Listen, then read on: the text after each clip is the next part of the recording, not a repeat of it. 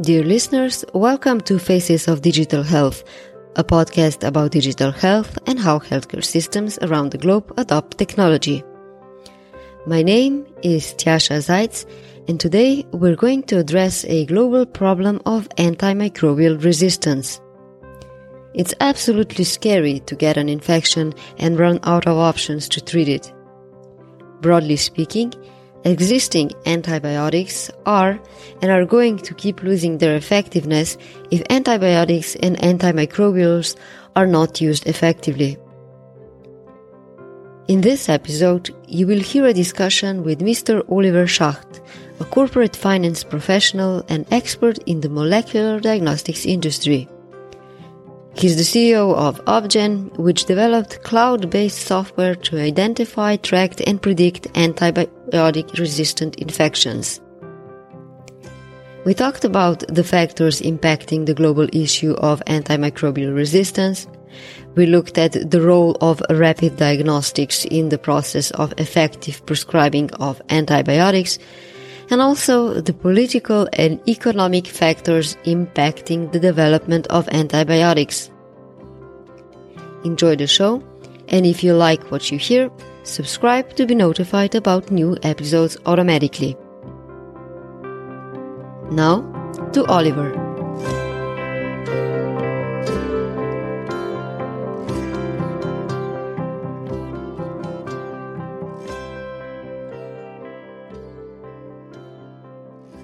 Oliver, we're going to talk about a very important topic today, and that's antimicrobial resistance. And as an introductory question, can you tell me why is the use of antibiotics still very ineffective today? You know, AMR is a very known problem. Doctors are aware of it. So where did the problems begin? Well, the, the problems really begin um, 130 years ago. We've, we're still diagnosing um, pathogens, bacteria, the same way we've been essentially doing it for over 130 years, and that's by microbiology culture. And that takes several days. And so doctors today know that they will not have an answer as to the specific bug that may make a patient sick in their hospital. And what do they do? In the absence of, you know, the diagnostic information, they treat empirically with their best judgment, their best, um, you know, known uh, course of action, and that's usually using broad spectrum antibiotics, and that compounds the problem because what's what's antibiotic resistance? It's really bacteria trying to survive uh, under the stress of antibiotic treatment, and so sometimes the bacteria can then become resistant due to the uh, the uh, overly broad use of uh, broad spectrum antibiotics for several days in far too many patients where it's not not necessarily needed. Can we try to explain that in a more biological sense? You know, so you mentioned that, for example, if a person is taking too many antibiotics, that they eventually may become ineffective. So does that mean that if different people are exposed to the same bacteria, um, the same antibiotic is going to be differently effective in the two persons? Well, it's, it's really that you have you may have a million bacteria, all of the same kind, and at the beginning they're all susceptible to antibiotics. So you can use antibiotics and it would kill the bacteria. And then, you know, as with any evolution, one of these bacteria has a genetic mutation that makes it resistant against this specific antibiotic. Now, what happens? All of the um, bacteria that are still susceptible get killed, but bacteria that has acquired a genetic mutation that makes it resistant now starts multiplying. And all of a sudden, you know, since these things multiply sometimes in minutes, sometimes in hours, they duplicate, duplicate again, it's exponential growth. Very quickly, the patient can end up in a situation where the antibiotic no longer works. And so it's really trying um, the bacteria trying to survive under you know en- environmental influences, but also under um, different antibiotics. So yes, a person who has received multiple courses of antibiotics rather frequently, uh, that may increase the likelihood that bacteria in their body may already have um, acquired certain resistance, which then, in case of an infection, may make it uh, impossible virtually to use any known antibiotics um, on that patient. And that's why a lot of these people die uh, with what's called sort of hospital superbugs. These are really bacteria that have become resistant, not just against one antibiotic, but against multiple, sometimes even all known antibiotics. Mm.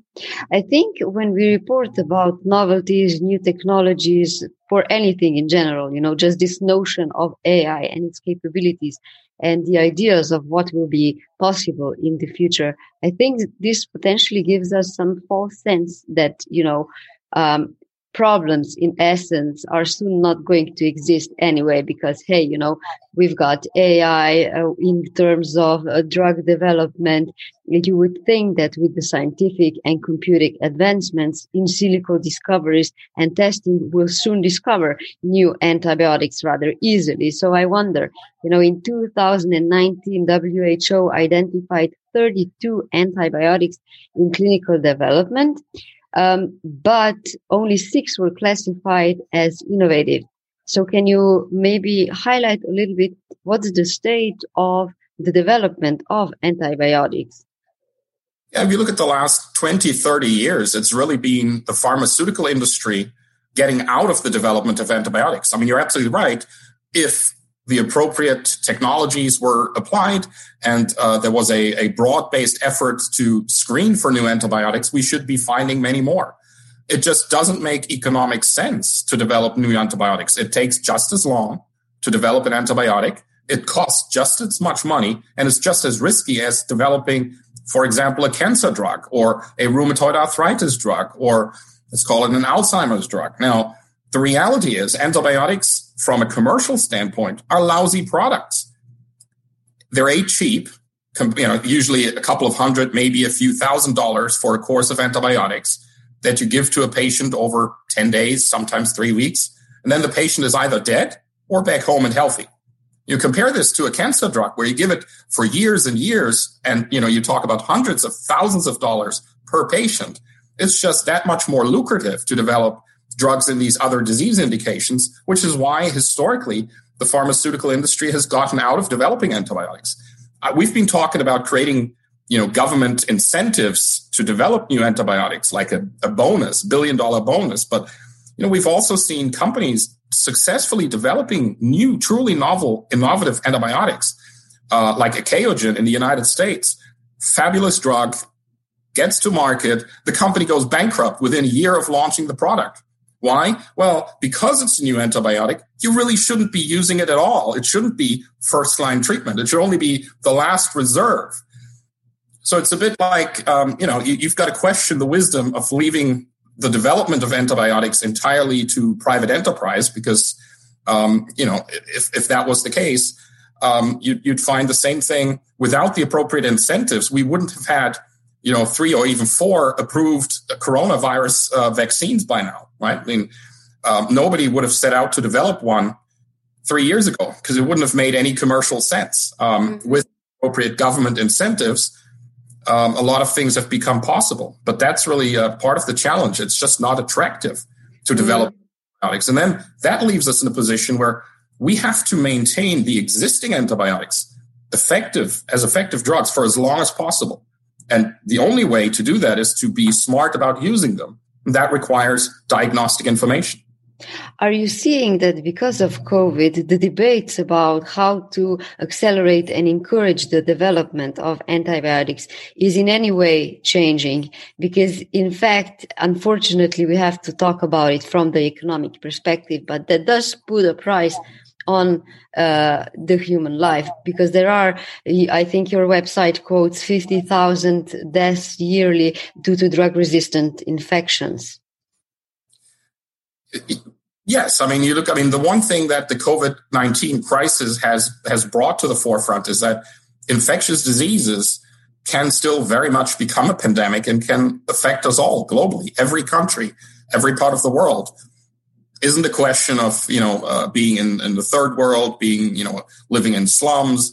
It's just about everywhere, and and in many ways, AMR or antimicrobial resistance is sort of the silent pandemic, much slower, not as acute as COVID nineteen, but you know, seven hundred thousand people globally dying of those types of um, bugs year after year after year, and there are studies out there projecting that it could become uh, over the next 20 to 30 years, as many as 10 million people a year, if we continue on this path. It also, it's a bit like climate change. It's, it's happening slowly. Uh, the science and the data have been around for more than 20 years. The evidence is all there. It takes it takes the will to act, and you you cannot do this locally. You cannot do this nationally because you know, the world is so interconnected. You really can only tackle COVID, but also you can only tackle antimicrobial resistance with a truly global approach, a multilateral approach, like climate change, like COVID.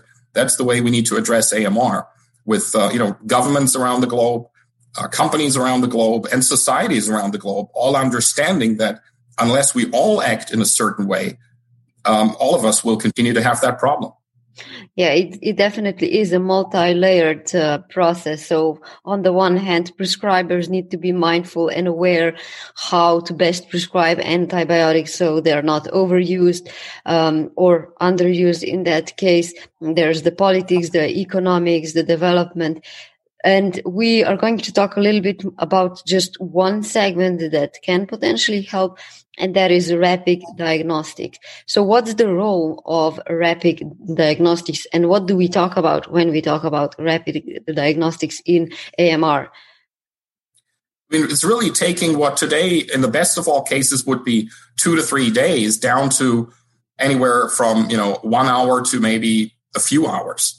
It's really reducing that data gap from not knowing what bug you're facing, what resistance profile you're facing, down to within a few hours with a very simple to use test that literally takes only minutes of hands on time. You can have a comprehensive picture of not only the pathogens, but also the antimicrobial resistance picture, and therefore give doctors the information they need to select the right type and the right combination potentially of antibiotics for a specific patient case. Um, you know, those tests are, are now broadly available. Um, there's uh, a number of novel platforms, and they're ready for uh, really prime time.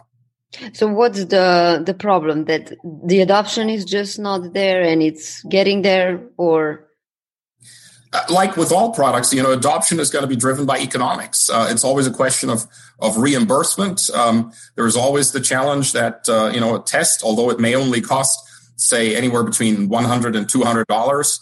Uh, some of the more sophisticated um, next generation sequencing uh, uh, type tools, maybe it's several hundred dollars, maybe even a thousand dollars. But compare that to you know the tens of thousands of dollars that keeping a person um, for several extra days in an intensive care unit, let alone the the, the number of deaths and um, added you know mortality and morbidity. Um, but you know unless there's clarity on reimbursement and who pays for that, uh, it's always a conversation between the diagnostic um, developers and each individual hospital to sort of argue there's a clear medical benefit, but there is also the potential health economic benefit to the individual hospital by you know getting patients um, out of the door quicker, off of intensive care quicker, um, and and preserving antibiotics um, as an effective weapon, sort of improving what what one would call antibiotic stewardship. Mm-hmm.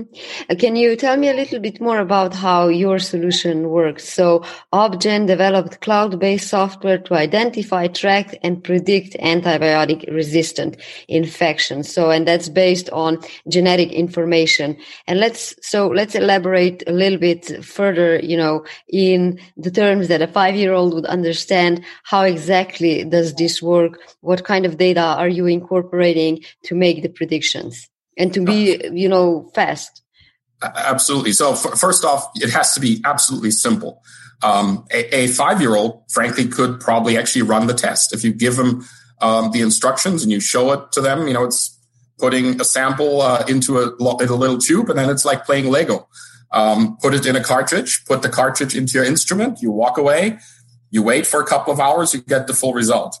And then the artificial intelligence, the bioinformatics, is it's in a way like playing a child's game of memory. You know, if you have memory cards laid out on a table, what you're looking for is identical patterns, and they can be in very different parts. Here in this case, a patient, um, you, you, you run this test, and then you you look at it, and you find out that well, there's the same genetic difference in this picture that I've already seen over here in a different hospital, maybe you know, a couple of miles away, is this an outbreak? Is this something which potentially you may have, you may then find out you've actually moved a patient from one hospital to another one and they've actually brought this, this superbug with them. So it's all about pattern recognition And the ability, of course, computer systems can do this super, super fast. So if you think of your table of memory cards and how we all struggle flipping one card, closing it, flipping another card, hoping the patterns match, we can do this in, you know, basically um, seconds uh, on the informatics side. So if you can shrink down the data generation, you could generate the picture in just a couple of hours, and then you can interpret the picture in seconds. You basically have something that's actionable, and you could flip all the cards on your memory table, um, you know, within minutes after that. The huge debate in AI tools at the moment is what are the data sets that the algorithms are based on, you know, how uh, useful are there that they them how useful the data sets are because when you transfer an algorithm from one hospital to another, there's challenges with the transmission because of where the data set was uh, trained on. So, you know, in your case, uh, what are the data points? How many studies did you do so far? Well, this is the beauty of the uh, of the combined option bioinformatics data sets. Um, it's really been based on 30 years, more than 30 years, on five continents and hundreds and hundreds of hospitals. Now, where does this data come from? This really comes from two of the leading industry players, Merck Pharmaceuticals on the one hand, and Siemens on the other hand, have spent decades collecting bacterial isolates around the globe. They have sequenced them and then they've compared the sequence information to the antibiotic susceptibility or resistance. And we've brought those databases together. So we're really benefiting from 30 plus years of work that has been done around the globe in many, many, many different hospitals. So um, we today have a data set that's roughly 55,000 different bacterial isolates that have not only all been sequenced, but they've also been phenotypically profiled against over 100 different antibiotics. So all of the common antibiotics. And this is the broadest and deepest combination of um, you know genetic information and phenotypic susceptibility or resistance information. But you're absolutely right. This cannot be done in a small scale, local or national type study. This has to be global data. And one of the ways of keeping it current and keeping it growing, growing fast when we acquired it, um, you know, a couple of years back, there was 11,000 data points in there and 20 on 21 antibiotics. So today it's five times as many um, isolates and it's uh, five times as many antibiotics. We've opened this up to the world. Uh, we have a partnership with QIAGEN on the bioinformatics side, and they're making this uh, data set available to researchers around the globe for research use only. And that way, researchers using the data, they can add data. It keeps growing and getting bigger and always stays at the forefront of science and technology. It always stays relevant. And we can then develop specific and tailored algorithms for specific diagnostic questions at the back end. So we can still commercially productize it, but the database in many ways is out in the public domain and is driven by, uh, you know, all of the research power around the globe. If I'm not mistaken, you're present currently with the solution in 11 countries in Europe, right? Well, that's with our Unyvero platform. So that's the rapid diagnostic, um, and that's actually the 11 countries. That's just the uh, distribution partnership with Menarini. We're actually active in many more countries in Europe as well with uh, other distributors, also in uh, Eastern Europe, um, in the Middle East, uh, etc. But um, you, are right. I mean, this is again, this is all part of the data generation effort um, with a rapid test, you generate the result, you generate the raw data, and then with the with the bioinformatics at the back end, you then read sense into the data and you make sort of the interpretation. But it doesn't only have to be our test. So we can use our own tests, and that's our, you know, let's call it, um, you know, standard diagnostic products business where you place instruments and you sell consumables. On the data side, we're agnostic to the platform. This can be our platform, but it's also open. We have hospitals around the world who are doing their own wet lab work to generate the data locally. And they just upload the data into the cloud, secure healthcare cloud, um, hosted by Amazon Web Services. They have a dedicated unit for healthcare information. Um, and then we just do the bioinformatics um, in, the, in the back in the back end. What are your experiences with different countries, the policies, the way hospitals negotiate? You know, what are the, are, are there any specifics that you can share? Oh, Europe on paper is, of course, as big, if not even bigger, than the United States. If you add it all together in terms of all of the countries in Europe and all of the people, Um, so theoretically, the market in Europe should be at least as big as the US market. The reality is Europe is, as we all know, is, is beautiful, but it's very diverse and very fragmented. Each country, its, its language, its uh, culture, its healthcare systems of how they look at bringing in new technologies. It's how they think about reimbursement. Uh, and then it's, you know, you have to do it one country at a time. Whatever you do in Germany will not matter in France. Whatever you do in France will not matter in Belgium, uh, not in the Netherlands. UK is an island in and of itself. And so you really have to do individual studies with key opinion leaders in local settings in each of the countries and then commercially. And that's why we teamed up with Menarini across these 11 countries in Europe. Because for a small company like us, it would be possible to have sales teams and customer service teams on the ground in each of these countries.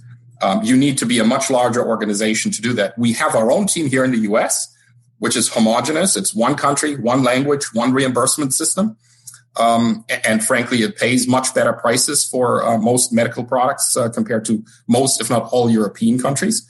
Um, but that's that's why in Europe you really have to uh, go through the heterogeneity of, of the different national systems.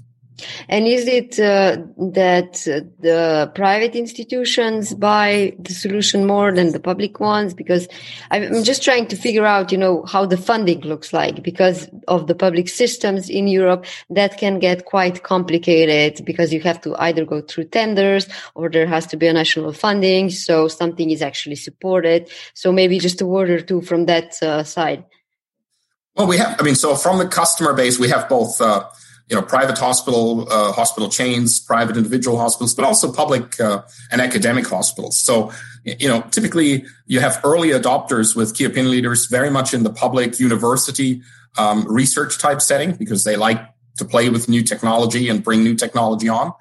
Um, but then you ultimately have to make the economic case. Um, and then again, you could be surprised. I mean, the United Kingdom, for example, with the NHS, very much a national state driven healthcare system, has in fact been at the forefront of bringing these types of products um, into the system and, in fact, making the fight against antimicrobial resistance a real priority. So uh, it's, you know, there, there is no, this is not black or white. Um, I think there's a general willingness. Um, the topic of fighting uh, against AMR has been on the agendas of both the G7 and the G20 in the last uh, four or five years.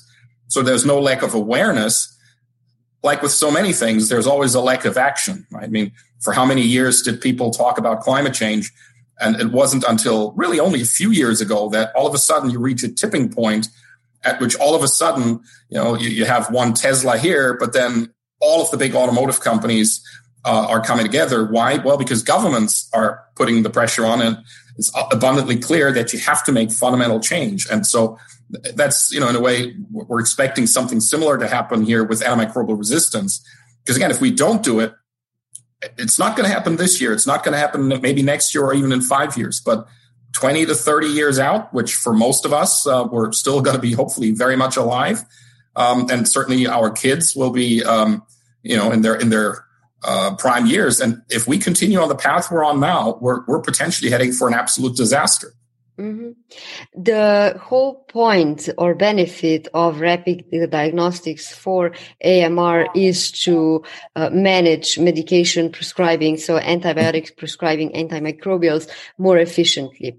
And we talked a lot about the work that you do with hospitals. And also when we think about uh, infections with drug resistant bugs, there's usually this association that this happens in the hospitals. However, in order to optimize antibiotics prescribing, I wonder, you know, to which extent are you thinking about also uh, disseminating the solution to the community setting? Because 50% or even more uh, of antibiotics are prescribed and taken in the community for milder infections potentially.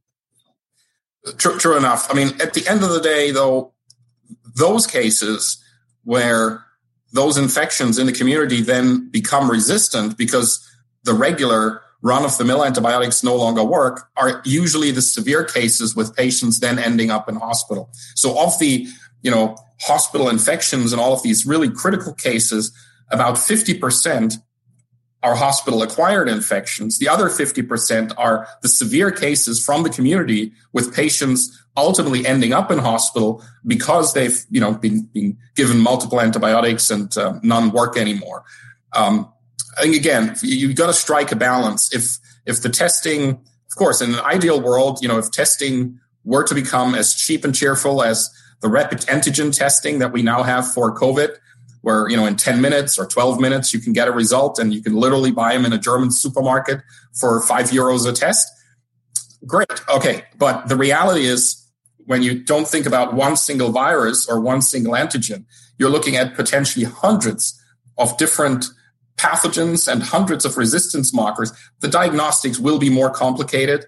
Um, so you know it's it's maybe it's not impossible but i would say it's it's certainly a ways off. And the bigger problem by far is in hospitals, not because all of these infections originate in the hospital, but that's where usually all of the critical cases will end up at one point, And that's where they'll be treated. Um, and that's where we, we really got to change the mindset. And then with that, you know, of course, you can then roll it out to the community from an awareness standpoint to gradually start reducing antibiotics. Because what we see time and again, we've done dozens of studies and, you know, sometimes it's 30 to 40% of patients that should have been either treated with less antibiotics or at least with different antibiotics. In some studies, that goes up to 85%. Percent If you look at it, there was actually a paper out there uh, recently in the Lancet which looked at um, the fact that depending on the country, between 70 and 80% of all corona patients in these hospitals were given broad spectrum antibiotics. But only between 7 and 14% of these patients actually had a bacterial co-infection.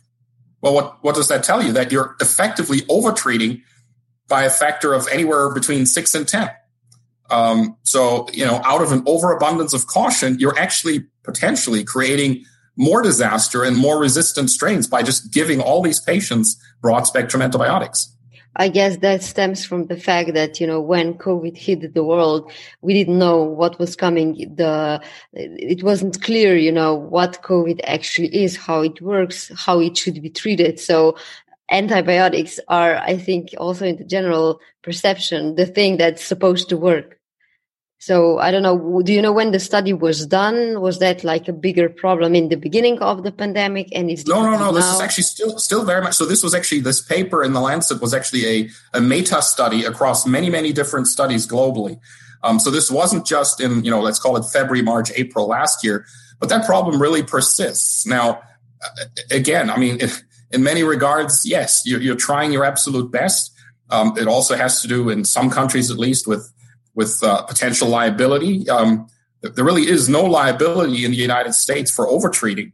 But if you undertreat and you kind of deny a patient something that could have potentially saved them, you're also opening yourselves up for liability. So again, there's many different factors at play, plus the fact that antibiotics are cheap and you just use. I remember, you know, again in the community, 45 years ago when I was a child, whenever you know my sister or I, when we had a, a strep throat, throat infection, you'd go to the, to the family physician, you'd always get antibiotics. This was as much a kind of shut the parent up than it was actually helping the child. Um, fortunately, we've moved away from that. Um, I, this this really um, very overabundant use. But again, in, in hospitals, even today, um, there's a lot of COVID patients that are getting antibiotics because there's a scare of potentially getting a co-infection. Which, yes, we've shown in a study with the Karolinska Institute in Stockholm, Sweden, that if you have a negative Unyvero test, PCR test, you can you can be 99.8% sure that it's truly negative. Now, it still leaves two in a thousand, but you know, on the flip side, would you would you rather want to treat hundreds and hundreds of patients with antibiotics who don't need them and really shouldn't be getting them? Um, that's sort of the you know ultimately uh, uh, medical, but also um, economic and ethical question to be asked. Mm-hmm. We outlined, you know, the broadness of the issue. So on the one hand, the economic side, the political side, the prescribing side, the patient expectation side. Um, so I'm sure that you are in many discussions around this topic and what would be the next step to kind of get to new antibiotics and maybe even the statement they would not be needed. Um, so from that point, uh, what are you kind of optimistic about, or what kind of technologies are you also seeing that could improve the current state? I think the good news here is that all of the technologies are there. PCR is a workhorse. It's been around for decades. It's been reduced to practice where these tests are literally can be used by anyone. Um, next generation sequencing. If you think about 20 years ago, the human genome cost billions and took years to do. Today, you can run a bacterial genome, whole genome sequence within less than 24 hours for a couple of hundred bucks. And that number keeps coming down.